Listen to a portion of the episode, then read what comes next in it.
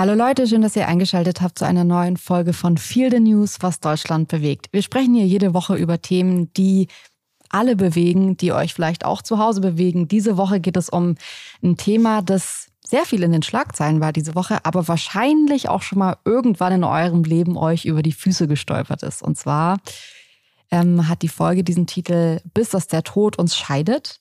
Aber es soll vor allem natürlich auch um Beziehungen gehen. Ja, Beziehung ist ein Thema, was gleichzeitig allgegenwärtig ist, aber wo große Teile nicht richtig ausgeleuchtet sind, um es mal so auszudrücken. Wir glauben, dass in einer Welt, wo sich wirklich fast alles verändert, die Gesellschaft sich verändert, die Welt sich verändert, auch ganz viele neue Lebensmodelle erkennbar werden, dass sich das natürlich auch auf Beziehungen auswirkt. Und wir glauben, dass man im 21. Jahrhundert Beziehungen neu lernen muss. Oder zumindest sollte. Die Influencerin Josephine Bauer hat diese Woche ein ziemlich ungewöhnliches Posting veröffentlicht, nämlich, dass sie einen großen Fehler in ihrer Beziehung gemacht habe. Eine Affäre in Gedanken, schreibt sie, im Urlaub per WhatsApp, ist also rein virtuell geblieben.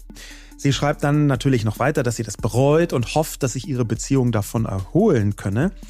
Aber das Posting ist so ungewöhnlich, weil hier jemand etwas öffentlich macht, was zwar fast überall geschieht, über das aber selten so offen gesprochen wird. Josephine schließt mit der Bemerkung, ihr Fehler sei auch eine Chance, gemeinsam an der Beziehung zu arbeiten. Und gleichzeitig stand diese Woche Matthias Schweighöfer mit seiner Partnerin Ruby O'Fee in den Schlagzeilen. Im Podcast mit Barbara Schöneberger hat er nämlich ebenfalls diese Woche erzählt, dass die beiden zur Paartherapie gehen. Das liegt laut Schweighöfer besonders daran, dass sie bei vielen Themen nicht einer Meinung seien. Schweighöfer verdeutlicht das mit einer Art Treppengleichnis. Er renne die Stufen hoch und wenn er dann oben ist, ruft er so runter, hey, komm doch! Und sie antwortet, na, können wir nicht auch mal ein paar Stufen zusammengehen? Es geht da also um Geschwindigkeit und das Detail zu genießen. Es ist schon interessant, dass eine Paartherapie zu machen so viele Schlagzeilen produziert und dass das wahrscheinlich sogar noch mehr als eine Einzeltherapie zu machen immer noch ein so großes Tabu darstellt. Ja, und warum machen wir diese Sendung? Also ich finde schon, dass sich in den letzten Jahren viel verändert hat in dem Bereich. Paare sprechen viel offener darüber, dass sie in Therapie gehen, ähm, wie die Therapie geholfen hat. Man redet auch vielleicht offener über Fehler auf der einen Seite und auf der anderen Seite leben wir aber immer noch in einer Gesellschaft, in der die Beziehung das Nonplusultra ist und alles gut ist, solange alles Friede, Freude, Eierkuchen ist. Und wir machen diese Sendung heute auch, weil wir gerade selbst eine der heftigsten Auseinandersetzungen, Streits hinter uns haben, die wir so in unserer Beziehung bis jetzt hatten. Und man in solchen Momenten ja häufig das Gefühl hat, alle anderen haben eine super harmonische Beziehung, nur man selbst kriegt es irgendwie nicht hin. Man ist das einzige Paar, das sich anbrüllt und diskutiert. Aus dem Grund, weil es uns gut tut zu sehen, wie andere darüber offen reden, wollten wir heute offen darüber reden und uns ansehen, wie andere Beziehungen, aber auch unsere Beziehung in unserer Gesellschaft funktioniert. Und wir gehen der ganzen großen Sache Beziehung in dieser Folge mal auf den Grund. Du hast mir, lustigerweise, als das noch eine Streitphase bei uns war, definitiv, da hatten wir uns noch nicht ausgesprochen, aber ähm, hast du mir dieses Posting geschickt von Josephine. Mhm. Und ich habe das ähm, gelesen und war erstmal, ich würde jetzt nicht sagen verstört, aber so leicht anirritiert, weil ich das nicht richtig einordnen konnte. Weil, wenn man es genau betrachtet, ist dieses Posting von Josephine ein vergleichsweise abgeklärtes und aufgeklärtes, ohne dass sie ihre Emotionen irgendwie verschweigt. Aber es ist schon ein bisschen Analyse dabei. Es ist eigentlich so eine Gesamtschau. Und obwohl sie ein weinendes Selfie mit veröffentlicht, ist es trotzdem keine Selbstanklage, so Selbstmitleid oder so. Es ist vergleichsweise Selbstmitleidarm, ja. Und da habe ich mich gefragt, wie, wie, wie reagiere ich eigentlich richtig darauf? Auch dir gegenüber. Was hast du denn bei diesem Posting so gedacht und gefühlt und warum hast du es mir geschickt? Also ich fand es total interessant, dass hier eine Person was öffentlich macht, was sie ja jetzt obviously nicht besser darstellen lässt. Also wenn man sich jetzt hinstellt und sagt, hey, ich habe vielleicht auch meinen Partner nicht richtig betrogen, aber so ein bisschen, das ist ja das, was sie in diesem Posting sagt, dann finde ich das in einer Welt, in der sonst immer alle sagen, ich bin so mega authentisch und das ist so real, was ich alles mache, weiß man ja ganz genau, nee, solche Ecken zeigt ihr nie. Es ist immer real, sich morgens einmal ungeschminkt zu zeigen und das war's. Und dann sagen alle, jetzt seht ihr, wie ich wirklich bin. Und man denkt sich so, ja, wenn ich das wirklich sehen würde, dann würde ich andere Sachen von dir sehen. Ähm, und ich finde das irgendwie interessant, dass sie das sehr ernst genommen hat. Vor allem, weil sie irgendwie auch erzählt hat, dass es jetzt zeitlich nicht super lange her ist. Also sie hat irgendwie gesagt, die letzten drei Wochen waren wir dann im Urlaub und wir mussten dann den Urlaub abbrechen, weil äh, das dann irgendwie rauskam oder so. So habe ich es zumindest verstanden. Mhm. Ähm, und der Mann wollte sich dann von ihr und den Kindern separieren hat sie zu ihren Eltern gebracht und ist erstmal alleine irgendwie wieder nach Hause gefahren, weil er nachdenken wollte oder sauer war. Ähm, ich fand das total interessant, weil man hatte das Gefühl, man ist in einem ongoing Prozess dabei. Also natürlich gab es auch so ein paar Bedenken, die hat sie dann später ausgeräumt, dass sie da was teilt und vielleicht einen öffentlichen Druck herstellt, den er gar nicht will. Das war aber nicht so. Sie hat dann gesagt, ähm, dass sie das alles mit ihm abgesprochen hat. Und sie ist auch eine Person, ich folge ihr schon länger, die Leute sehr mitnimmt in ihr Privatleben. Ich muss aber ehrlich auch sagen, dass ich von der Form von Privatheit selbst total überrascht war und im zweiten Moment dann dachte, vielleicht auch, weil wir gerade noch in einer Mega-Streitsituation waren, ähm, wie cool, dass jemand das mal teilt und ich weiß gar nicht, ob es dir so geht, aber mir geht es oft so, dass wenn man sich halt streitet, dass man sich so einsam fühlt und denkt, alle um mich rum sind glücklich und die machen das alle viel besser als wir und wir kriegen es irgendwie nicht hin und warum und ich, man will ja auch, dass es funktioniert. Und das hat mir in dem Moment irgendwie gut getan zu sehen, ah, es gibt auch noch andere Leute, die sich, das ist ja viel, ein viel heftigerer, existenziellerer Streit. Trotzdem hat es mir gut getan, das zu sehen. Wie ging es dir? Also ich habe überhaupt nicht das Gefühl, oh, wir sind ja die Einzigen, die gerade streiten, alle um uns rum sind so glücklich, sondern bei mir ist eher das gegenläufige Gefühl, dass ich so im weiteren Umkreis nur wirklich wenig glückliche Beziehungen wahrnehme. Vielleicht habe ich da auch einen negativen Blick drauf, das kann sein, das kann, kann man ja versuchen, so für sich selber zu erspüren. Aber ich würde schon sagen, dass vergleichsweise viele Menschen in meinem weiteren Umfeld, ähm, die haben zwar rausgefunden, wie Beziehung geht, aber ob das immer glücklich ist und ob das von innen und von außen gleich aussieht, das lasse ich mal so dahingestellt. Das, deswegen ist meine, meine erste Reaktion auf Josephine war äh, diese, diese Irritation, von der ich sprach. Dann fand ich es ganz gut, weil ich gesehen habe, dass sie sich damit äh, auseinandersetzt auf mehreren verschiedenen Ebenen und eben mit vergleichsweise wenig Selbstmitleid. Und Selbstmitleid äh, ist so, so ein Killer in, in Beziehungskommunikation. Äh, das finde ich mal ganz, ganz mhm. schwierig. Nicht, dass ich das nie machen würde, auch klar, aber ähm, weil manchmal ist halt Selbstmitleid so eine Art Heilungsmittel, so ein vorübergehendes Heilungsmittel, aber mhm. da war das erfrischend wenig drin. Und dann aber meine direkte Reaktion danach war, dass wir eigentlich eine neue Situation haben und die auch auf viel referenziert, was du gerade gesagt hast, nämlich, dass es durch soziale Medien auf einmal den Faktor Beziehung und Öffentlichkeit in einer ganz anderen Größenordnung gibt. Ich, das weiß ich halt nicht, weil, also wenn ich jetzt so an mein süddeutsches Dorf denke, in dem ich aufgewachsen bin, da wurde auch schon immer Gossip geführt und da hatte Beziehung auch so eine gewisse Form von Öffentlichkeit, weil wenn du dir irgendwie zusammen ein Haus baust und dann merkt man irgendwie, die Frau kommt nicht mehr mit auf den Fußballplatz und die ist aber überraschend oft steht das Auto von dem bei der und also im Dorf, also ich habe das Gefühl, auf dem Dorf ist es viel, viel krasser, diese ganze Gossip über wer mit wem und wo nicht. Und ich bin auch überrascht, wie sehr die Leute irgendwie darauf achten, dass ihre Hecke richtig geschnitten ist. Aber so bei Beziehungen und Ehe läuft, sag ich mal, so zu wie in so einer Sitcom, wo man sich denkt, das ist gerade unrealistisch, dass es so viel Drama hier in diesem Dorf gibt. Äh, das habe ich aber so erlebt. Ich, also das weiß ich gar nicht, ob das jetzt ja. so eine große Rolle spielt. Ich würde aber schon sagen, dass, und das finde ich ist so ein ongoing Ding, dass Beziehungen die Menschen beschäftigen und zwar im positivsten wie im negativsten Sinn, weil ich auf der einen Seite denke, dass eine Beziehung wirklich total toll und erfüllend und groß sein kann. Und ich liebe diese jetzt gerade heiraten wieder so viele Menschen. Man sieht das auf Instagram, wie viele Menschen irgendwie so sich so das Leben und alles versprechen und die Liebe versprechen. Und ich finde das so schön. Und auf der anderen Seite sieht man ja aber auch, wie viele kämpfen und wie anstrengend das ist. Und wir haben das jetzt gerade selbst erlebt. Es ist halt nicht nur Hochzeit und Kinder und dann ist alles toll, sondern es ist auch echt fucking anstrengend, total mhm. oft. Und ähm, das finde ich ist was, über das viele so floskelhaft sprechen, aber so richtig, weiß ich nicht, habe ich nicht das Gefühl, dass es in meiner Welt so richtig stattfindet. Und ich finde es irgendwie interessant, darüber nachzudenken. Es ging mir schon immer so, dass die große Frage der Harmonie, das würde mich jetzt interessieren, haben wir noch nie drüber gesprochen, aber ich frage mich manchmal, wie wichtig Harmonie in einer Beziehung ist, weil ich kenne Paare, von denen ich weiß, die streiten sich so gut wie nie und die sind trotzdem seit 20 Jahren glücklich zusammen und das ist alles cool. Die haben halt so einen Workaround gefunden, der vielleicht auch viel mit Vermeidung zu tun hat, aber man hat das Gefühl, die haben sich einfach gefunden und die sind happy und das ist alles cool.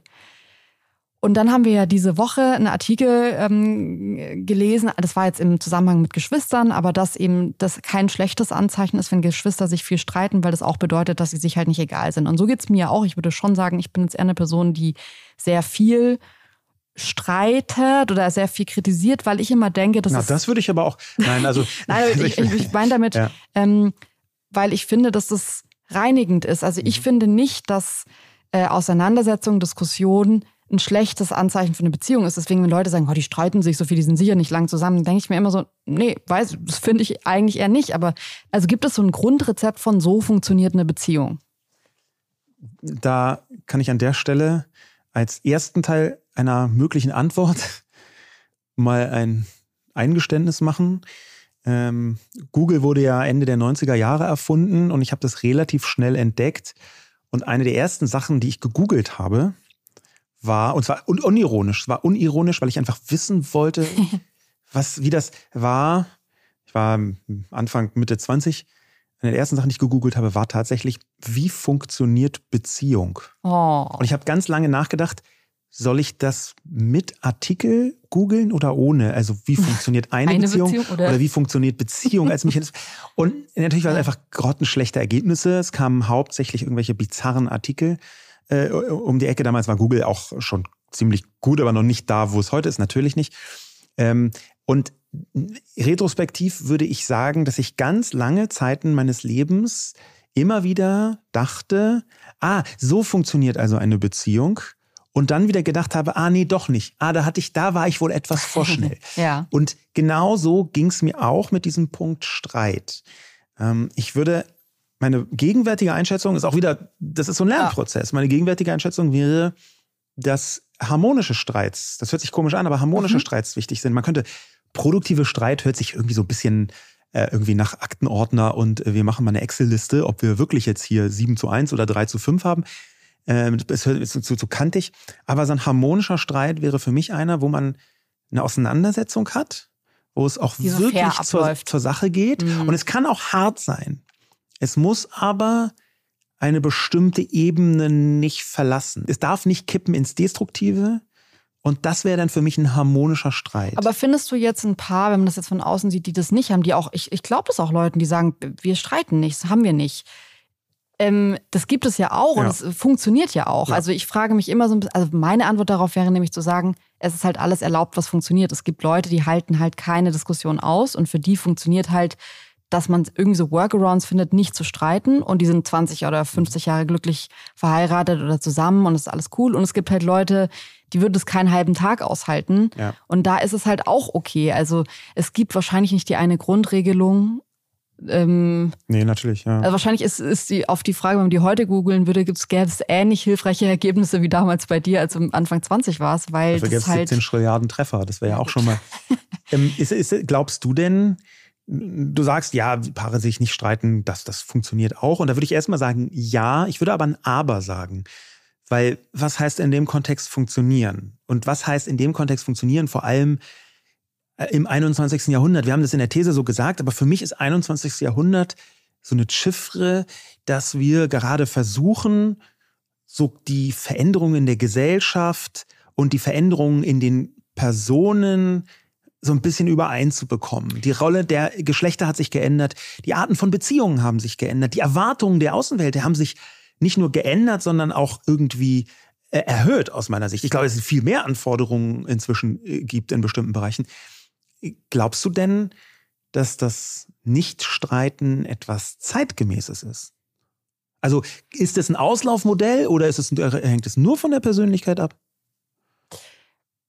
Finde ich ehrlich gesagt schwierig, weil ich immer so ein bisschen versuche, die Statistiken und Zahlen so ähm, zusammenzubekommen oder so Schlüsse daraus zu ziehen, was jetzt heute anders ist als damals. Und was ich da zum Beispiel immer überraschend finde, und das würde das ein bisschen widerlegen, was du gerade sagst, ist, dass die Scheidungsrate von 2003 an eigentlich, da war sie so bei 214.000 Scheidungen pro Jahr, eigentlich kontinuierlich gesunken ist. Sie ist inzwischen bei fast der Hälfte, 137.000 Scheidungen im Jahr haben wir gerade. Ähm, und das finde ich eigentlich verrückt, weil ich gedacht hätte, früher war doch, ich sage jetzt mal so, mhm. systemisch viel mehr drauf ausgelegt, dass ähm, man sich nicht scheiden lässt, weil ja zum Beispiel einfach früher ganz viele Ehen ja, auch in Deutschland Zwangsehen waren. Also Frauen haben sich abhängig gemacht und sind es nie wieder losgeworden. Man durfte lange in unserem Land keine Wohnung anmieten, wenn der Mann das nicht unterschrieben hat als Frau. Man durfte als Frau ganz viel nicht tun, wenn man nicht verheiratet war, geschweige denn irgendwie, also dieses ganze sich scheiden lassen war ja einfach auch lang gesetzlich bei uns gar keine tatsächliche Option für eine Frau. Und ich finde es irgendwie komisch, dass deswegen, also eigentlich würde man ja sagen, okay, das ist irgendwie die Errungenschaft der Moderne, dass man sich scheiden lassen kann, cool. Ähm, also müssten es doch viel mehr Menschen machen. Auf der anderen Seite dachte ich mir dann so, na ja, es gehen wahrscheinlich heute auch viel weniger Menschen gegen ihren Willen eine Ehe ein. Mhm. Also vielleicht ist die Rate so niedrig, weil gar nicht mehr diese Zwangsverheiratung, dass man sich als Frau in einer Situation befindet, in der oder als Mann, in der man plötzlich sagt, das wollte ich eigentlich alles gar nicht, das ist natürlich trotzdem noch da, aber viel ja. geringer als damals. Ja, so eine, so eine Ehe, wo, die man irgendwann zumindest als Zwang empfindet, die vielleicht ja. jetzt nicht äh, Zwang gestiftet worden ist, wie so in ganz klassischen ähm, Bereichen, sondern wo man merkt, okay, man hat eine Ausweglosigkeit. Da kann ich mir auch schon vorstellen, dass das in äh, einem äh, Jahrhundert, wie in dem wir gerade leben, ähm, nochmal einen extra schwierigen Bereich darstellt, nämlich eine Ausweglosigkeit.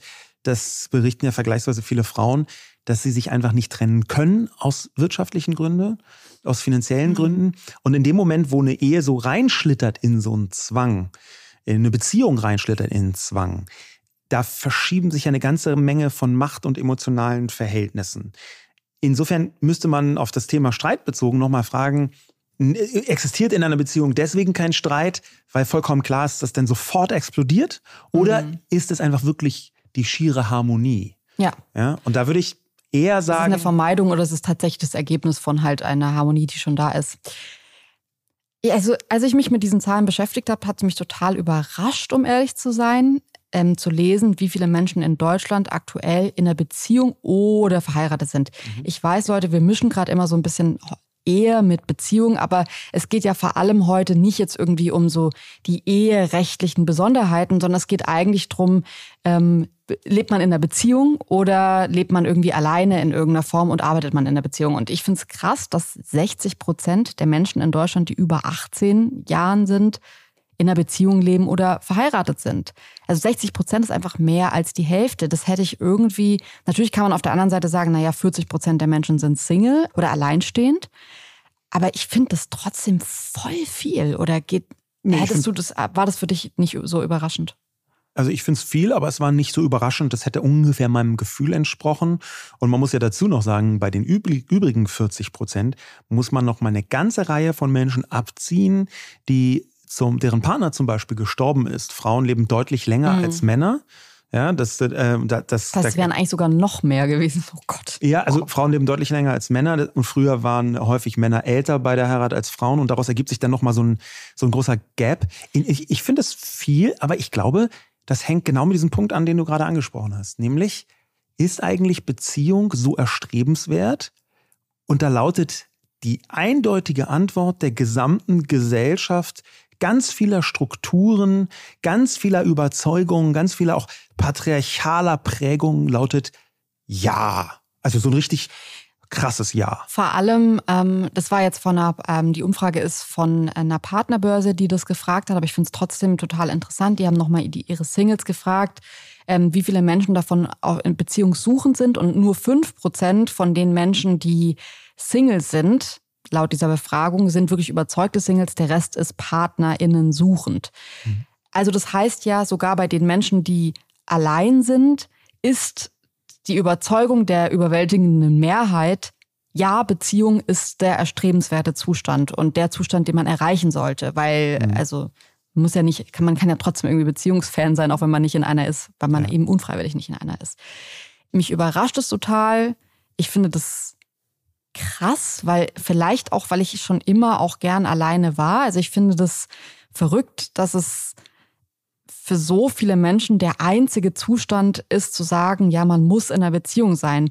Ist jetzt ein bisschen komisch von mir, weil ich in einer Beziehung bin und auch glücklich in einer Beziehung bin. Ich finde aber tatsächlich, dass es eher jetzt ein Zustand bei Accident ist, weil ich dich getroffen habe und das halt toll fand. Ich habe davor ganz lange keine Leute getroffen, mit denen ich in einer Beziehung fand, äh, sein wollte und fand es genauso gut.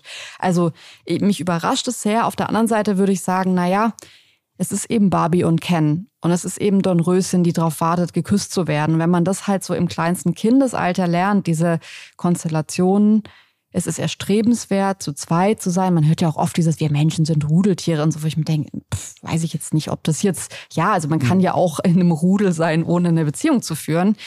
Ähm, dann würde ich sagen, es ist schon erlernt, dass Beziehung das, ich würde sogar sagen, Nonplusultra ist. Ja. Und natürlich im Umkehrschluss auch Trennung was Schlechtes ist. Ja. Ist ja oft so, dass wenn Leute sich trennen, man dann sagt, ach Mensch, und an was hat's denn gelegen? Ist jetzt nicht so, dass man irgendwie äh, die, die Leute erstmal beglückwünscht und sagt, wow, cool. Ja.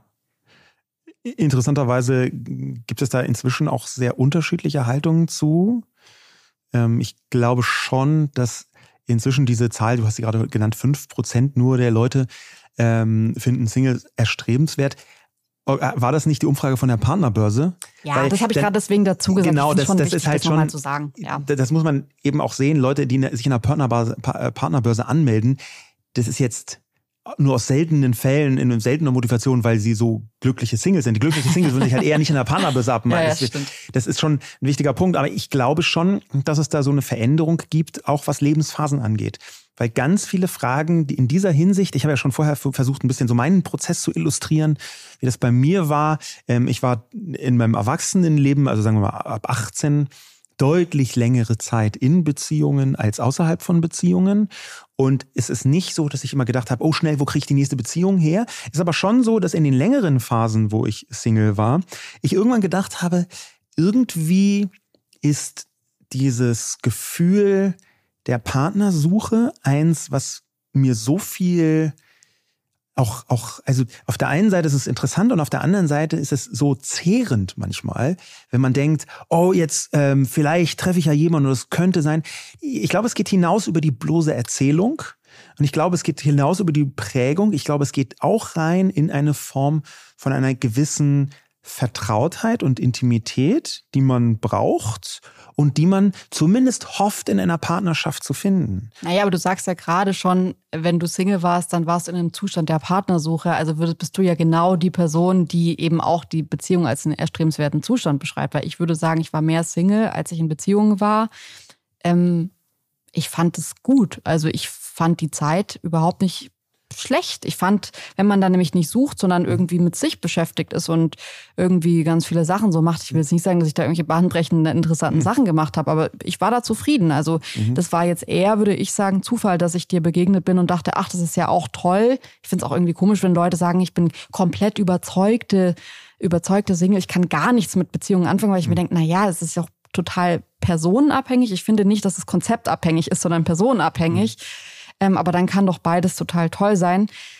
Ich würde aber sagen, ähm, und das ist ein anderer Teil dieser Statistik, dass nochmal eine Schwierigkeit dazu kommt. Und wir haben dazu auch eine Nachricht bekommen, die ich total gern vorlesen würde. Ich habe im ähm, Zusammenhang mit diesem Podcast gefragt, ob ihr Themenvorschläge habt. Und ich habe eine Nachricht bekommen ähm, von einer Person, die geschrieben hat, falls es nicht zu so persönlich ist, ich würde gerne wissen, wie ihr euch organisiert als Familie und woher ihr den Mut nehmt, ein drittes Kind zu bekommen. Wir haben eins, wollen beide zwei und ich träume von einem dritten, mein Mann eher nicht. Man braucht ein größeres Auto, alles ist auf eine vierköpfige Familie ausgelegt.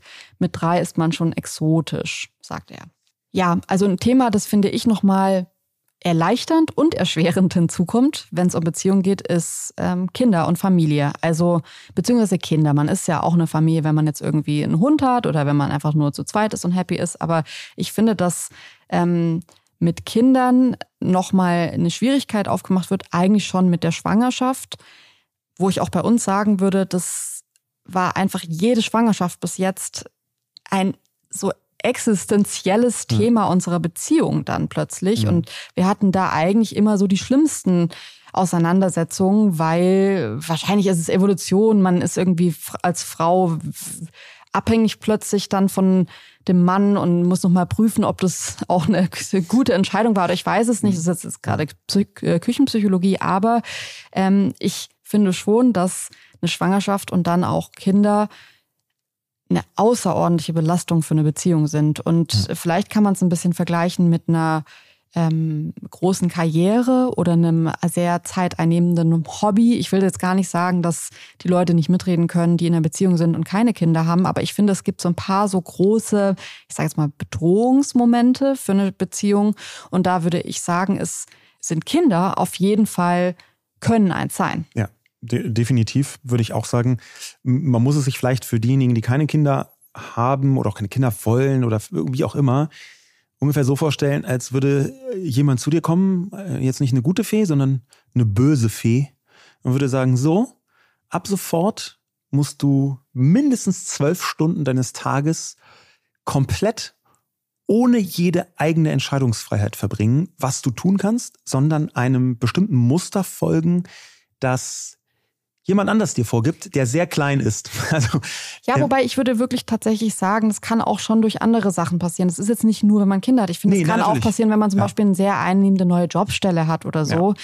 dass man plötzlich vielleicht auch als dann die Partnerin in dem Moment merkt, oh, wow, das ist ja viel einnehmender, wir können gar nicht mehr immer essen gehen, wie wir es gerne gemacht haben oder was weiß ich, reden, wie wir es gerne gemacht haben, Filme gucken, wie wir es gerne gemacht haben. Und das finde ich ähm, total wichtig zu erwähnen, weil ich glaube, dass viele Leute denken, Beziehung und ein mhm. glückliches, erfülltes Leben ist dieses ganz klassische, man pflanzt einen Baum, dann baut man ein Haus und dann bekommt man Kinder und dann ist alles gut. Und in einer gewissen Weise ist es ja auch so. Ich finde es schon krass, dass wir auf eine Weise miteinander verbunden wurden, als unser Baby auf die Welt kam, von der ich sagen würde, die schweißt einen auf eine Weise zusammen, fester mhm. zusammen, das wird man nie wieder los. Ja. Und auf der anderen Seite bedroht es aber auch die Beziehung in einer Weise, die vorher gar keine Bedrohung war, was ich irgendwie auch interessant finde, dass es natürlich so ein äh, Verbindungsmoment hat, aber auch ein Bedrohungsmoment, an dem viele ja auch scheitern. Also von den Ehen, die geschieden werden, ist es so, dass trotzdem die Hälfte der Menschen ähm, Kinder noch im Kindesalter, also unter 18 mhm. haben. Ja. Und da sieht man ja, dass das jetzt nicht unbedingt ein Grund ist, dass die Ehen deutlich länger halten, wenn man jetzt ein Kind auch noch dazu bekommt. Ja, da gibt es ähm, ein sehr schönes Interview, was ich äh, empfehlen kann, auch wenn das tatsächlich einfach schon von 2016 ist. Ähm, und es ist das äh, Interview mit der sehr bekannten Scheidungsanwältin Helene Klar. Ähm, die gehört zu den denjenigen Scheidungsanwältinnen, die mit am intensivsten äh, ähm, nicht nur Fälle vertreten, sondern sich auch damit beschäftigen mit den Hintergründen. Ähm, und die hat etwas sehr Interessantes gesagt. Der häufigste Scheidungsgrund ist das zweite Kind. Und ihrer Analyse zufolge ist, mit einem Kind lässt sich der Status noch aufrechterhalten. Mit dem zweiten Kind tritt der permanente Ausnahmezustand ein. Und ich glaube, das ist auch schon so leicht die Antwort auf unsere Entscheidung, warum wir ein drittes Kind bekommen haben, weil ich habe das Gefühl, wir sind wirklich seit dem zweiten Kind in einem Ausnahmezustand. Ja. Ich habe es ja neulich mal gesagt, so von es fühlt sich an wie Luft anhalten und so. Mhm. Wenn man da jetzt drin ist, dann kann man entweder, finde ich, stoisch sagen, ja gut, das ist es halt so, jetzt müssen wir eh irgendwie gefühlt alle zwei Minuten Windeln wechseln und 80 Bodies am Tag waschen, dann können wir auch 160 90. Bodies am Tag waschen. So haben wir ja ein bisschen die Antwort drauf gefunden. Wir sind da ja. so ein bisschen bräsig und wir machen jetzt einfach weiter, weil wir es toll finden. Wir finden irgendwie beide die Idee von der großen Familie irgendwann toll. Also von der exotischen Familie, wie der Mann von ähm, der Dame hier gesagt hat. Ähm, aber natürlich kommen da, finde ich, viele Schwierigkeiten mit einher. Wir merken das gerade, wir sind seit Wochen, ähm, hatten wir keine Kinderbetreuung für unsere zwei Kinder. Der eine ist jetzt zwei, der andere ist eins. Ähm, und ich bin schwanger das ist einfach, also das ist schon einfach echt anstrengend und echt ja. nicht schön für die Beziehung, wenn man ähm, wochenlang nicht gut schläft, den ganzen Tag sich so im Schichtwechsel um zwei kleine Kinder kümmert und wenn man sich selbst gar auch, nicht mehr miteinander spricht. Ja, und wenn man sich selbst auch anfängt zu vernachlässigen, weil man halt dafür einen wahnsinnig guten Grund hat. Ja. Und das ist auch, das ist, muss ich leider vielleicht auch mal offen zugeben, keine Stärke von mir. Dieses, was du sagst, Luft anhalten, das kann ich in bestimmten Bereichen wahnsinnig gut bis zu dem Punkt, wo ich es halt nicht mehr gut kann. Und dann mhm. bricht es so heraus. Ja, das ist auch in Streits etwas, wo ich sagen würde, das ist dann nicht mehr der harmonische Teil, Teil eines Streits, sondern ein sehr destruktiver Teil eines Streits. Wenn man denkt, Luft anhalten, wir schaffen es noch hier noch ein paar Tage und dann kriegen wir es hin und dann geht es irgendwie und dann merkt man irgendwann, man hat eigentlich schon vorletzten Dienstag den Punkt erreicht, wo es eigentlich nicht mehr ging. Mhm. Und man hat trotzdem weitergemacht, weil es eben irgendwie keine echte Alternative gab. Und dann bricht alles aus einem raus.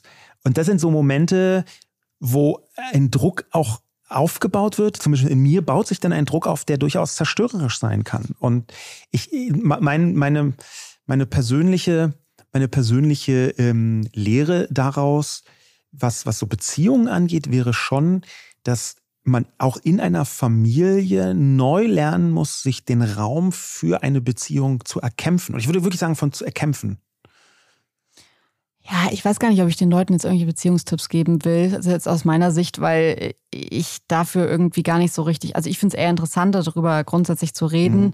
weil ich total sehe, dass das zu wenig gemacht wird. Also mhm. sonst wären irgendwie diese Meldungen von jetzt Josi oder auch Matthias Schweighöfer und seiner äh, Partnerin, ich glaube, die sind auch verheiratet, ähm, nicht solche Meldungen. Also sonst würden nicht so viele Menschen irgendwie darauf eingehen. Ich finde es auch interessant, dass die Josi eigentlich in diesem Posting, ich erinnere mich jetzt nicht mehr genau an den Wortlaut, aber von diesem Kribbeln gesprochen hat, dass sie gerne mal wieder gefühlt hat. Mhm. Weil wenn du Und zwar mit 15, ne? Genau, also Eine Zeit von wenig Verantwortung.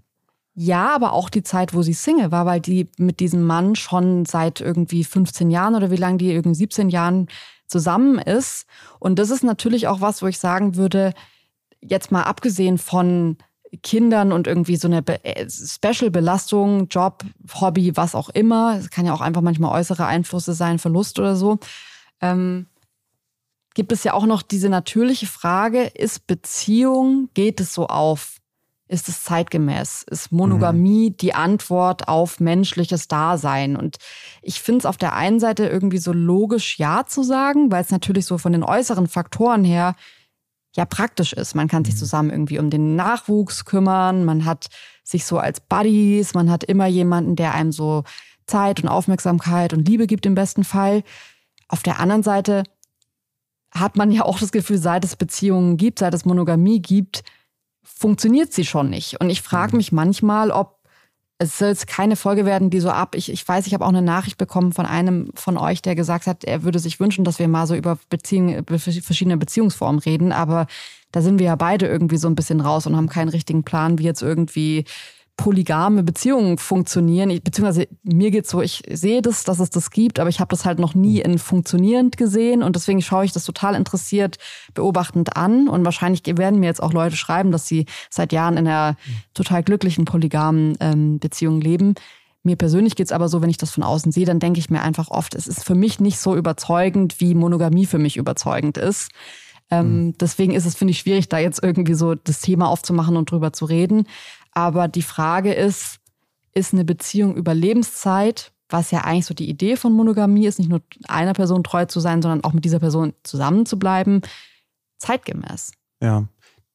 Ja, da gibt es ja einen Begriff, der so die Beziehungsmuster heute vielleicht noch ein bisschen besser fasst, die häufigsten jedenfalls, serielle Monogamie, dass man also nicht den ganzen also sein ganzes Leben den gleichen Partner, die gleiche Partnerin hat, ähm, sondern dass das halt immer für einen bestimmten Zeitraum ist, so Lebensabschnitte. Daher kommt ja auch dieses halbironische Lebensabschnittsgefährte. Mhm. Und ich, ich sehe auch schon, dass die Entscheidung jetzt, das ist für immer, ja, deswegen auch, bis dass der Tod euch scheidet. Das ist etwas, wo ich vorher sagen würde, muss man das überhaupt vorher entscheiden oder kann man es nicht geschehen lassen? Ja. Ähm, und natürlich kann ich es mir total vorstellen. Ich glaube aber gleichzeitig, dass wenn man sich zu sehr darauf fixiert, dass das ähm, richtig schwierig sein kann für eine Beziehung, wenn man von Anfang an und auch in jeder Minute denkt, so, das muss jetzt aber ein ganzes Leben halten. Ja. Was auch noch dazu kommt, und äh, das ist eine Nachricht, ähm, die ich von Violetta bekommen habe, ähm, die hat sich gewünscht, dass wir mal eine Folge machen zu ähm, Solo Mom by Choice, also jetzt beispielsweise Frauen, die sich dazu entscheiden, eben ein Kind zu bekommen, ohne Vater dieses Kind großzuziehen. Auf es gibt ja verschiedene Wege, wie man das ähm, macht. Ähm, also wegzugehen von diesem klassischen, es ist erstrebenswert, ich sage jetzt mal als Frau einen Mann oder einen Partner zu finden, mit dem Kinder zu bekommen und für immer mit dem zusammen zu sein, hin zu einem Lebenskonzept, das ja nicht unbedingt einen Partner ausschließt, weil es kann ja trotzdem sein, dass man nochmal mit einem Kind dann jemanden kennenlernt, aber sich für ein Lebensmodell entscheidet, was ich eigentlich total erstrebenswert finde grundsätzlich, zu sagen, es gibt halt nicht nur den einen Weg, sondern wir leben in einer Gesellschaft, in der es viele Wege geben kann. ähm, sein Leben zu verbringen. Und die Beziehung an sich jetzt nicht nur so funktioniert, wie es irgendwie schon immer war, nur weil das jetzt noch so viele machen. Also ich glaube nicht, dass das ein absolutes Erfolgsrezept ist, obwohl es ja bei uns jetzt funktioniert bis jetzt. Für mich ist es trotzdem so, dass ich sagen würde, ich es ist jetzt nicht so, dass ich rumrennen würde und es allen raten würde, dass sie hoffentlich eine Beziehung finden und hoffentlich für immer da mit dem Partner, mit der Partnerin zusammen sind, weil sie sonst kein erfülltes Leben haben. Ich finde zum Beispiel, dass das ein Konzept ist, wo ich, obwohl ich Kinder habe und weiß, wie hart das ist und wie dankbar ich bin, dass ich das mit dir gemeinsam irgendwie erleben kann und auch mit die Arbeit mit dir teilen kann, ähm, ist was, wo ich mir denke, ja, ich kann verstehen, dass es Frauen gibt, die einfach nicht den richtigen Partner, die richtige Partnerin finden und dann sagen, ich mache das alleine. Und ich glaube auch, dass man es schaffen kann. Ja. Also ich glaube, um da ganz konkret auf Violetta zu antworten, ähm, der Vorwurf des Egoismus, den finde ich extrem schwierig, weil er ähm, Solo Moms by Choice eben in einem Bereich so raushebt, ähm, wo sie gar nicht heraushebenswert sind. Denn, überraschende Wendung, ich finde den Akt des Kinderkriegens schon erstmal vergleichsweise egoistisch. Ja. Insgesamt. Und zwar egal, ob man es alleine zu zweit oder zu dritt in verschiedenen Konstellationen tut. Also erstmal zu sagen, Leute, mein Erbgut ist derartig wichtig, dass ich hier für eine Vermehrung plädieren möchte. Also das ist halt. Ja, ist ja nicht immer so. Das ist, ist ja auch, immer so. Ich, ich, ich möchte ein Kind jetzt. bekommen, aber ja. die Grundregel ist, das Kind sucht sich nicht dich aus, sondern du suchst das genau. Kind aus, weil du dich dafür entscheidest. Genau. Ja. Und deswegen finde ich es schon mal sehr schwierig, wenn man dann sagt, aber genau deine Entscheidung für ein Kind ist mhm. nun egoistisch, während unser einfach komplett altruistisch war. Ja. Das, ist, das ist erstmal Quatsch. Und auch das von wegen Midlife Crisis auszuleben, das sagt ja Violetta und sie ist gespannt auf unsere Haltung und meine Haltung wäre dazu, es mag sein, dass es Menschen gibt, die wegen einer Midlife Crisis ein Kind bekommen, aber was wäre daran schlimm, wenn es zum Beispiel so ist, dass Menschen feststellen, dass sie ohne ein Kind nicht oder nur sehr schwer glücklich werden können. Ja. Das kann, das ist bei ganz vielen Menschen anders. Das kann auf alle denklichen Arten und Weisen sein. Aber wenn jemand merkt, okay, ich habe in meinem Leben ganz viele Sachen probiert. Ich bin jetzt schon mittelalt. Und ich merke, zu meinem Konzept von Glück gehört eine Familie mit Kindern oder nur Kinder oder nur ein Kind. Dann finde ich es total äh, unsozial, von außen da eine Bewertungsebene reinzubringen. Mhm. Und ich mhm. weiß, woher das kommt, weil ich tatsächlich selber feststelle, und da gibt es auch interessante Untersuchungen, dass ähm, ein, ein Kind äh, zwei Bezugspersonen haben sollte. Ja? Mhm. Das heißt, man spricht immer leichtfertig von Mutter und Vater. Ich würde heute sagen Mutter und Mutter oder Vater und Vater oder Bezugsperson und Bezugsperson. Das hört sich vielleicht komisch oder so übervogue an, aber ich glaube schon, dass es wichtig ist, da präzise zu sein. Das finde ich alles völlig in Ordnung. Es gibt ein Aber und dieses Aber, glaube ich, ist sehr wichtig. Denn noch viel, viel wichtiger als zwei Menschen, die da sind und sich ums Kind kümmern, ist mindestens eine Person, die das Kind liebt. Ja. Und ich glaube, wenn man sich als einzelne Person entscheidet, diese extrem große Kraftanstellung hinzubekommen und sich tatsächlich auch ein Kind, in Deutschland gibt es nicht besonders viele äh, äh, Wege, wie man das äh, legal machen kann. Man muss manchmal ins Ausland fahren, um es jetzt ja. mal so auszudrücken. Ähm, da, also wenn man das so redlich machen würde, ne? ich meine, da gibt es ja. auch immer andere Methoden, aber wenn man sich dafür entscheidet, diesen Aufwand zu treiben und das so zu tun, dann glaube ich, ist man schon eine von den wenigen Elternteilen, wo ganz klar ist, also viel wunschkindiger geht's gar nicht mehr, viel stärker sehenden Auges in eine schwierige Situation, was ja auch immer Motivation gibt, kann man kaum laufen. Deswegen würde ich sagen, wenn man sich dafür entscheidet, ist es überhaupt nicht das Recht von irgendjemand anders zu sagen, das war eine Scheißentscheidung. Was machst du denn da? Wie das Kind ohne Vater jetzt oder ohne Mutter oder wie auch immer. Also das finde ich, das, das finde ich giftig. Mir geht es auch so, dass ich einmal gern kurz mit dir drüber sprechen würde, weil man ja schon nochmal sagt, ja, aber die haben sich getrennt und die haben noch so kleine Kinder und so. Und da würde ich halt sagen, ähm, ich weiß, dass wir da auch ein bisschen unterschiedlicher Meinung sind, weil du ja auch einfach als Kind das miterlebt hast, wie beschissen das auch sein kann, wenn Eltern sich trennen oder die eigenen Eltern sich trennen. Ich habe das jetzt nicht miterlebt, würde aber sagen, dass ich verhältnismäßig nicht leichtfertig damit umgehe. Es ist jetzt nicht so, ich würde schon sagen, dass natürlich ein Kind erstmal die grundsätzliche Situation erschwert, zu sagen, ja, jetzt gehe ich einfach. Ich finde aber trotzdem, dass es möglich sein muss und dass man auch darüber sprechen muss, dass es möglich sein muss. Und damit meine ich nicht, das ist erstrebenswert und scheißt einfach drauf, wie, wie die Gefühle eurer Kinder sind in so einer Situation. Ich finde aber schon, dass wir in einer Gesellschaft leben, in der dieses Möglichsein, dass der Trennung mit Kindern, wenn Kinder im Spiel sind, eher unterrepräsentiert ist. Ich finde, dass sehr viel Verurteilung und sehr viel Schuldgefühle da sind, gesellschaftlich, dass man das nicht tun sollte. Und da würde ich halt sagen, wie viele Beispiele ich kenne von Beziehungen, wo sich meistens leider die Frau komplett hat untergraben lassen und immer mit dem Argument kam, aber die Kinder sind doch noch so klein, wir wollen warten, bis die Kinder größer sind. Da würde ich sagen, weiß ich nicht, ob das der einzige Weg ist, wie man das machen kann oder ob man da nicht sagen kann, okay, ja, es sind Kinder im Spiel, aber man sieht es ja auch in der Scheidungsrate, es bekommen trotzdem viele Menschen nicht hin. Und ich glaube nicht, dass Menschen sich super leichtfertig scheiden lassen, weil sie irgendwie keinen Bock mehr haben von einem auf den anderen Tag. Das ähm, würde auch ein bisschen für die Statistik sprechen, dass ähm, die Menschen sich zum großen Teil nach einem Scheidungsjahr scheiden lassen oder ähm, auch noch, und ist es immer noch ein größerer Prozentsatz, knapp 20 Prozent waren das nach drei Scheidungsjahren, was ich. Crazy finde, wenn die Entscheidung feststeht, man will sich scheiden lassen und man dann trotzdem noch mal drei Jahre ins Land streichen lässt, in denen man diese Entscheidung noch mal überdenkt oder noch mal irgendwie guckt, klappt es doch. Das heißt dann getrennt von Tisch und Bett, äh, genau. wie man das sagen Ja, wobei ich frage mich da immer, wie sehr entspricht es der Lebensrealität, wie viele Leute ja. sagen das dann auch nur, weiß ich jetzt nicht. Das ist natürlich was, das kann so eine Statistik jetzt auch nicht so richtig verraten. Aber ich finde es auf jeden Fall interessant und ich würde auch sagen, ja, mit Kindern ist es doch gut, zum Beispiel zu sagen, ähm, wenn ich den Gedanken der Trennung gefasst habe, dann lasse ich mir von heute nochmal ein Jahr Zeit, das zu überdenken. Ich sage jetzt mal Sternchen, wenn es nicht um irgend sowas wie häusliche Gewalt geht oder irgendwie so eine Gefahr, die für Leib und Leben von den Kindern oder der eigenen Person ausgeht, sondern wirklich einfach nur dieses, ich liebe die Person nicht mehr und es sind aber noch Kinder im Spiel, finde ich das gar nicht schlecht zu sagen, man lässt mal ein Jahr ins Land streichen und wenn die Entscheidung dann immer noch so da ist, dann ähm, trifft man die auch und spricht die auch aus, ist ja fair. Aber ich finde es wichtig, da mehr drüber zu reden und nicht zu sagen, der einzig erstrebenswerte und glückliche Zustand ist als Familie Mutter, Vater, Kind und die bleiben für immer zusammen und dann ist alles toll, auch wenn sie sich nicht mehr lieben. Ja, ich bin ja da als direkt betroffenes Scheidungskind ähm, mit einer e-, emotionalen Ebene dabei, die ich aber, glaube ich, inzwischen einigermaßen abstrahieren kann. Es gab Zeiten in meinem Leben, da habe ich mir eigentlich so heimlich gewünscht, sogar von mir selber heimlich, dass die Scheidung nicht passiert wäre, bevor ich dann begreifen musste, nein, die hätte nicht so passieren sollen. Mhm. Denn das ist eben auch noch ein Punkt.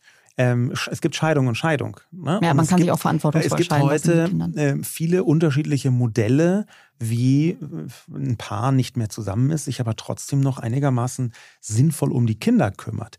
Und das gab es früher aus meiner Sicht seltener, das war auch gesellschaftlich viel weniger akzeptiert. Ja, weil da natürlich ganz viele Sachen von Eifersucht über Versagen bis hin zu was sagen denn die Leute, sozialer Druck ja. dazu kommt. Ja, wir haben äh, ganz viele Berichte von Menschen, äh, die sozialen Medien sind voll davon, die von ihrer eigenen Familie einen unfassbaren sozialen Druck bekommen, endlich einen Partner, Partnerin oder Kinder, ganze Familie zu bekommen. Und es ist ja kein sozialer Druck, der dann plötzlich aufhört, wenn ja. die Familie da ist, sondern es gilt bei vielen Menschen im Kopf immer noch, jede Form von Scheidung ist ein Scheitern. Und ich kann das aus einer bestimmten Perspektive nachvollziehen. Aus einer Innenperspektive würde ich aber heute sagen, es gibt Paarsituationen, in Klammern sogar auch mit Kindern, da ist eine Scheidung sinnvoller als ja. das Zusammenbleiben auf Krampf, wenn die Scheidung einigermaßen verträglich abläuft. Und dieses Wenn ist leider ein sehr großes Wenn. Ja? Mhm. Denn ich kann leider gut nachvollziehen, warum insbesondere, du hast gerade von den Frauen gesprochen, die sich untergraben lassen, warum insbesondere Frauen manchmal so eine Art Abwägung machen, eine ganz gemeine, ganz fiese Abwägung und die sagt, okay, eigentlich würde ich mich gerne scheiden lassen, ich tue es aber trotzdem nicht aus Grund XYZ. Ähm, und das da muss dann nicht alles häusliche Gewalt sein, sondern oder, oder Bedrohung oder Angst. Da können auch sehr rationale Entscheidungen mitspielen. Und was ist dann sinnvoll? Mhm. Ja? Spielt man dann weiter was vor oder hat man so ein äh, unausgesprochenes Agreement? Ich glaube, da gibt es heute viel größere und weitere Möglichkeiten als früher. Und das, das finde ich zumindest auch darüber kann man reden, damit mehr Leute checken, ah, Scheidung bedeutet gar nicht unbedingt zwingend Krieg. Ich ähm, möchte da jetzt einfach positiv, vielleicht auch wenn jemand zuhört, der sagt, ja, wie funktioniert das denn? Äh, fand ich total toll, hat gerade die äh, Founderin, Gründerin von äh, Little Years, dem Magazin, Elternmagazin, Familienmagazin, für das ich ja auch ab und zu Kolumnen schreibe, ähm, Isabel Robles Salgado hat gerade dazu einen ähm, Artikel geschrieben und sagt es auch relativ offen, weil sie sich von ihrem Partner getrennt hat, die Kinder im Spiel sind und ähm, die auch noch weit weg, sage ich jetzt mal, von einer Volljährigkeit sind. Und sie hat es aber sehr transparent gemacht, wie dieser Prozess abläuft, dass sie dann auch zum, das haben eng begleiten lassen von FamientherapeutInnen und da jetzt eine Regelung gefunden haben, ähm, von der ich sagen würde, ey, wenn ich mir, also wenn man in so eine Situation kommt, dann würde ich mir wünschen, dass es so abläuft, wie es bei ihr abgelaufen ist, so wie sie das schildert. Und vielleicht, falls ihr irgendwie jetzt denkt, ich überlegt das, ist es, glaube ich, toll, das mal nachzulesen und ähm, da ja Personen zu finden, die offen über sowas sprechen, weil es ist einfach immer noch so, dass es als eine Form von Scheitern angesehen wird und deswegen viele Menschen da nicht drüber sprechen. Und man kriegt ja auch in dieser Öffentlichkeit, die jetzt ja, die du vorhin ja auch schon erwähnt hast, die äh, da ist, immer wieder diese Statements, hey, wir haben uns getrennt, aber bitte, äh, wir möchten jetzt hier, wir zeigen zwar sonst alles, aber hier wollen wir jetzt plötzlich Privatsphäre und ich glaube, das ist oft einfach Scham und ich möchte nicht sagen, wie es eigentlich ist, weil ihr werdet es verurteilen. Und ich glaube, dass es nicht nur SenderInnen sind, sondern auch EmpfängerInnen, die man hier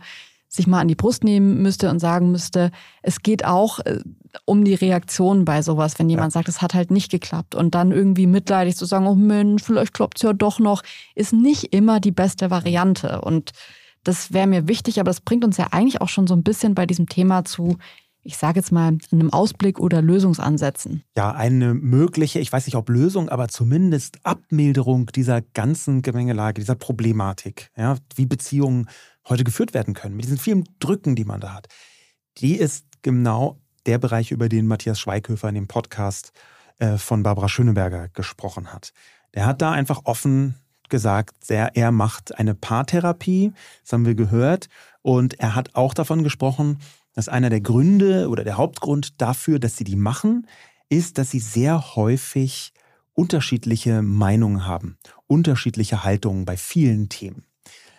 Und ich finde das sehr gut, dass er sich zu der Paartherapie bekennt. Ich wüsste gar nicht, wie viele andere Prominente so aus der ersten Reihe das schon so offen gemacht haben. Mhm, zum Beispiel ähm, Mascha Sedwick, mit der wir auch befreundet sind, Maria Astor, die ähm, hat es neulich geteilt, vor ein paar Monaten schon, dass sie und ihr Mann David in, äh, immer wieder in Paartherapie gehen und dass ihnen das total geholfen hat. Aber es ist tatsächlich, und deswegen kann ich mich da so gut dran erinnern, eine der wenigen Ausnahmen von, ich sage jetzt mal, großen Personen in Deutschland, die da offen drüber sprechen, zumindest in meiner Wahrnehmung. Ja, das ist ja auch ähm, diese Schambehaftung, von der du sprichst, die hat natürlich sofort ganz viele im Beziehungskontext noch viel schlimmere Momente. Also Scham, was Einzelpersonen angeht, wenn man sagt, ich möchte nicht sagen, ich war in der Therapie, da gibt es viele Bereiche, wo man sagt, okay, nachvollziehbar, man möchte jetzt nicht mit seiner Depression nach außen gehen, vielleicht hat das auch berufliche Nachteile. Ja. Aber da kommen sofort irgendwie von Sexualität bis hin zu ungenügend sein als Person ganz viele Facetten mit rein in diesen Begriff Paartherapie, die einem wirklich, glaube ich, schaden können. Und äh, zumindest ist das, was man denkt. Das ist dieses, dieses schamhafte Moment. Na, ich finde auch, und da kann man ja auch schon so ehrlich sein, ähm, man geht jetzt, wenn man komplett happy ist als Paar, dann mhm. sagt man nicht, ja, lass, äh, gehen wir Freitag ins Kino oder gehen wir in die Paartherapie. Ja. Also da geht man ja schon hin, wenn man Unstimmigkeiten hat. Ich finde es halt nur absurd, dass man so tut, als gäbe es nur bestimmte Paare, die Unstimmigkeiten haben, weil ich glaube, dass alle in irgendeiner Form Unstimmigkeiten haben oder Reibungspunkte haben oder Sehnsüchte, Wünsche. Es kann ja ganz viel sein die man am besten noch mit einer dritten Person, die irgendwie neutral ist, die sich das alles anhört, die vielleicht sogar im besten Fall vermitteln kann, helfen kann, drüber spricht. Und ich glaube deswegen, dass man gar nicht so sehr dahin kommen muss, über spezifische, also die spezifischen Probleme offen zu legen und das zu entstigmatisieren, sondern eher grundsätzlich diesen Gang dahin zu entstigmatisieren, weil ich glaube, dass es total vielen Menschen extremst helfen würde und ja auch hilft. Und darüber mehr zu sprechen, ich meine, wir gehen auch in Paartherapie, ähm, ist, glaube ich, schon allein wichtig, würde ich sagen, weil ich mir überlege, was uns das geholfen hat, was uns das Zeit erspart hat. Ähm, sind wir deswegen das perfekte Paar? Streiten wir deswegen niemals? Natürlich, no. genau so ist es. Ja, genau so ist es. Ja. niemals. Ähm, aber ich finde schon, dass es unterm Strich uns total geholfen hat. Und deswegen würde ich sagen, dass ich es nicht nur ratsam in meinem Umfeld finde, sondern eigentlich so total, total gut finde, dass jemand wie Matthias Schweighöfer, der ja einfach auch eine Öffentlichkeit hat, mhm. Leute erreicht, die ganz viele Menschen nicht erreichen können. Ja. Und wenn der dann irgendwie bei Barbara Schöneberger im Podcast sagt, dass er Paartherapie macht und dass es denen hilft, dann kann ich mir vorstellen, dass es Leute gibt, die da jetzt da zumindest mal drüber nachdenken, die das vorher nie gemacht hätten. Und das finde ich eigentlich cool, wenn sowas entsteht. Ja, und, das, das ist so eine Form von gesellschaftlicher Weiterentwicklung. Trennung insgesamt zu entstigmatisieren ist schon deswegen super wichtig, weil es äh, ja noch immer unfassbar viele Frauen gibt, die von ihren Ex-Partnern, und hier muss man extrem nicht gendern, ähm, verletzt, angegriffen, äh, sogar getötet werden. Also Femizide, Morde von, an, an Frauen von ihren Partnern oder Ex-Partnern ist ein, ein riesiges Thema, äh, häusliche Gewalt sowieso. Und das hängt ganz oft damit zusammen, dass so viele Männer nicht in der Lage sind, eine Trennung von einer Beziehung richtig zu verarbeiten. Und dass es Frauen auch trifft, stimmt, aber es bringen halt sehr, sehr viel weniger Frauen ihre Männer um. Es gibt es schon auch, aber es ist halt im Verhältnis äh, völlig ähm, eindeutig, in welche Richtung das geht. Ich finde total, es gibt ein äh, Lied von der Antilopen Gang, also der ursprünglichen Crew von Danger Dan, der ja einfach auch ähm, dann als Solokünstler nochmal unfassbar äh, in genau diese Themen reingegangen ist mit seinen Texten. Aber ich finde dieses Lied von der Antilopen Gang, das heißt Trendig, total gut. Und zwar gibt es da einen Part, ähm, da rappen sie, früher waren Familien immer Zwangsgemeinschaften, Frauen wurden Männern einfach angeheiratet. Paare, die Beziehungen führen, haben sich heute gerne. Das ist eine Errungenschaft der Moderne. Im Namen der Liebe plädiere ich für Trennung. Es ist prima, dass wir das jetzt können. Niemand soll sein Leben teilen mit irgendeinem Arsch, nur weil ihm oder ihr die Familie sowas sagt. Und dieses ganze Lied ist so ein Empowerment für Trennung und nicht da geht es nicht darum, irgendwie glückliche Menschen auseinanderzubringen, sondern es geht darum, unglücklichen Menschen die Option zu geben, gehen zu können. Mhm. Und das ist die Idee von dem Lösungsvorschlag Trennung. Also ja. ich, ich finde es schon ein bisschen paradox, wenn wir heute jetzt über Beziehungen sprechen und ähm, dann als Lösungsvorschlag Trennung nehmen. Aber tatsächlich ist es vielleicht, weil es so einfach ist und auf der Hand liegt, ganz gut zu sagen, naja, Paartherapie ist halt nicht ein Allheilmittel. Es gibt Beziehungen, für die wäre es besser, wenn man sich auch nach viel Paartherapie einfach trennt, weil Paartherapie bedeutet ja nicht automatisch, dass dann alles gefixt wird, sondern man kriegt eigentlich dann in der Paartherapie raus, geht es hier darum, die Beziehung zu retten oder geht es hier darum, eine gute Trennung vonstatten zu bekommen. Und ich finde, beides kann psychologisch total gut betreut werden. Ähm, und vor allem bei Trennung finde ich, ist es wichtig, nochmal das zu entstigmatisieren und zu sagen, das kann in manchen Fällen die aller, allerbeste Option sein. Und gleichzeitig kann ich dann persönliche Sicht drauf geben, die natürlich auch mit meiner eigenen Geschichte zu tun hat und auch mit der äh, Geschichte meiner Familie. Ähm, es ist tatsächlich so, dass wenn Trennung eine ernsthafte Option ist und wenn nicht äußere Zwänge, wie zum Beispiel komplette Abhängigkeit der Frau, ähm, wenn die nicht wirksam sind, sondern wenn es eine Möglichkeit gäbe zu sagen, das geht nicht, ich gehe, dann ist im ja. Umkehrschluss, und das ist mein emotionales Setting, mit dem ich, an dem ich gewachsen bin, wo ich eine Kraft rausziehe, dann ist ja im Umkehrschluss so, dass ich mir in jedem Moment sicher sein kann, jetzt zum Beispiel was dich angeht, du bist freiwillig hier. Du bist nicht hier, weil du gezwungen bist dazu. Jetzt während der Schwangerschaft ist es vielleicht noch ein bisschen schwierig, da so drüber zu reden. Aber als nee, aber eigentlich, also ich meine, selbst jetzt in unserem Streit war ja. einfach Trennung total oft stand das im Raum und ich glaube, dass das auch nicht schlecht ist. Ähm, dass es zumindest äh, geht. Dass es eine Option ist, die gezogen werden kann und dass man dann auch sich ganz aktiv dagegen entscheiden kann, wenn man das nicht möchte. Genau. Und das ist für mich, bedeutet umgekehrt die Option auf eine Trennung, die Gewissheit, dass die Partnerin, der Partner freiwillig da ist. Und das ist für mich so eine absolute Grundlage von einer sinnvoll geführten Beziehung, dass man, auch wenn man schwierige Phasen hat, und es gibt ganz viele schwierige Phasen, dass man sich aktiv dafür entscheidet. Und dass selbst wenn man jetzt mal denkt, irgendwie ein, zwei, drei Tage, meinetwegen auch zwei Wochen oder wie äh, die äh, Josephine das getan hat, wenn man jetzt ein paar Tage denkt, ich hätte eigentlich so gerne was anderes, ich habe eine Sehnsucht nach was anderem. Mag ja alles sein, es gibt für alles Möglichkeiten und Lösungen oder für fast alles. Und trotzdem ist diese Grundlage immer noch eigentlich, ich möchte mit dieser Person zusammen sein. Also um das vielleicht nochmal zusammenfassend zu sagen in dieser Folge, wir haben uns ja die Frage gestellt, ähm, wie Beziehung im 21. Jahrhundert neu gelernt werden muss. Und ich glaube, ein Teil der Antwort kann eben sein, äh, Paartherapie kann sein, vielleicht das auch ein bisschen offener anzugehen, nicht mehr ganz so steif zu sagen, das hat nur noch so und so abzulaufen und ansonsten gar nicht. Da sieht man ja auch, dass es dafür einfach zu viele Beweise gibt, dass diese eine Regelung, wie Beziehung abläuft, halt nicht für alle funktioniert.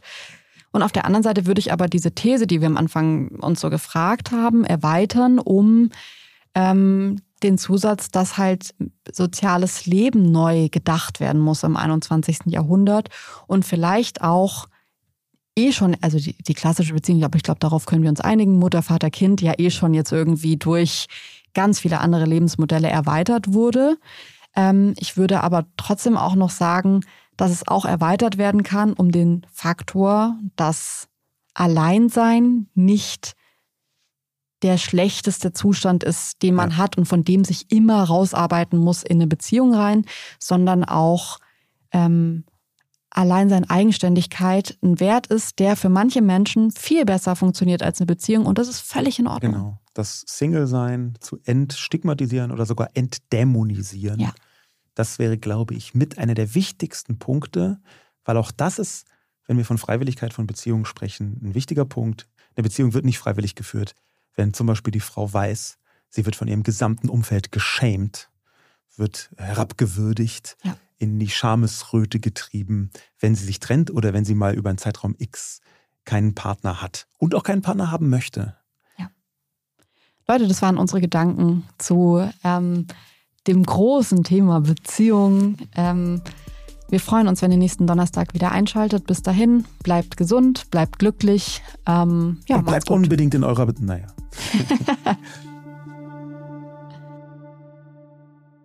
Dieser Podcast wird produziert von Podstars bei OMR.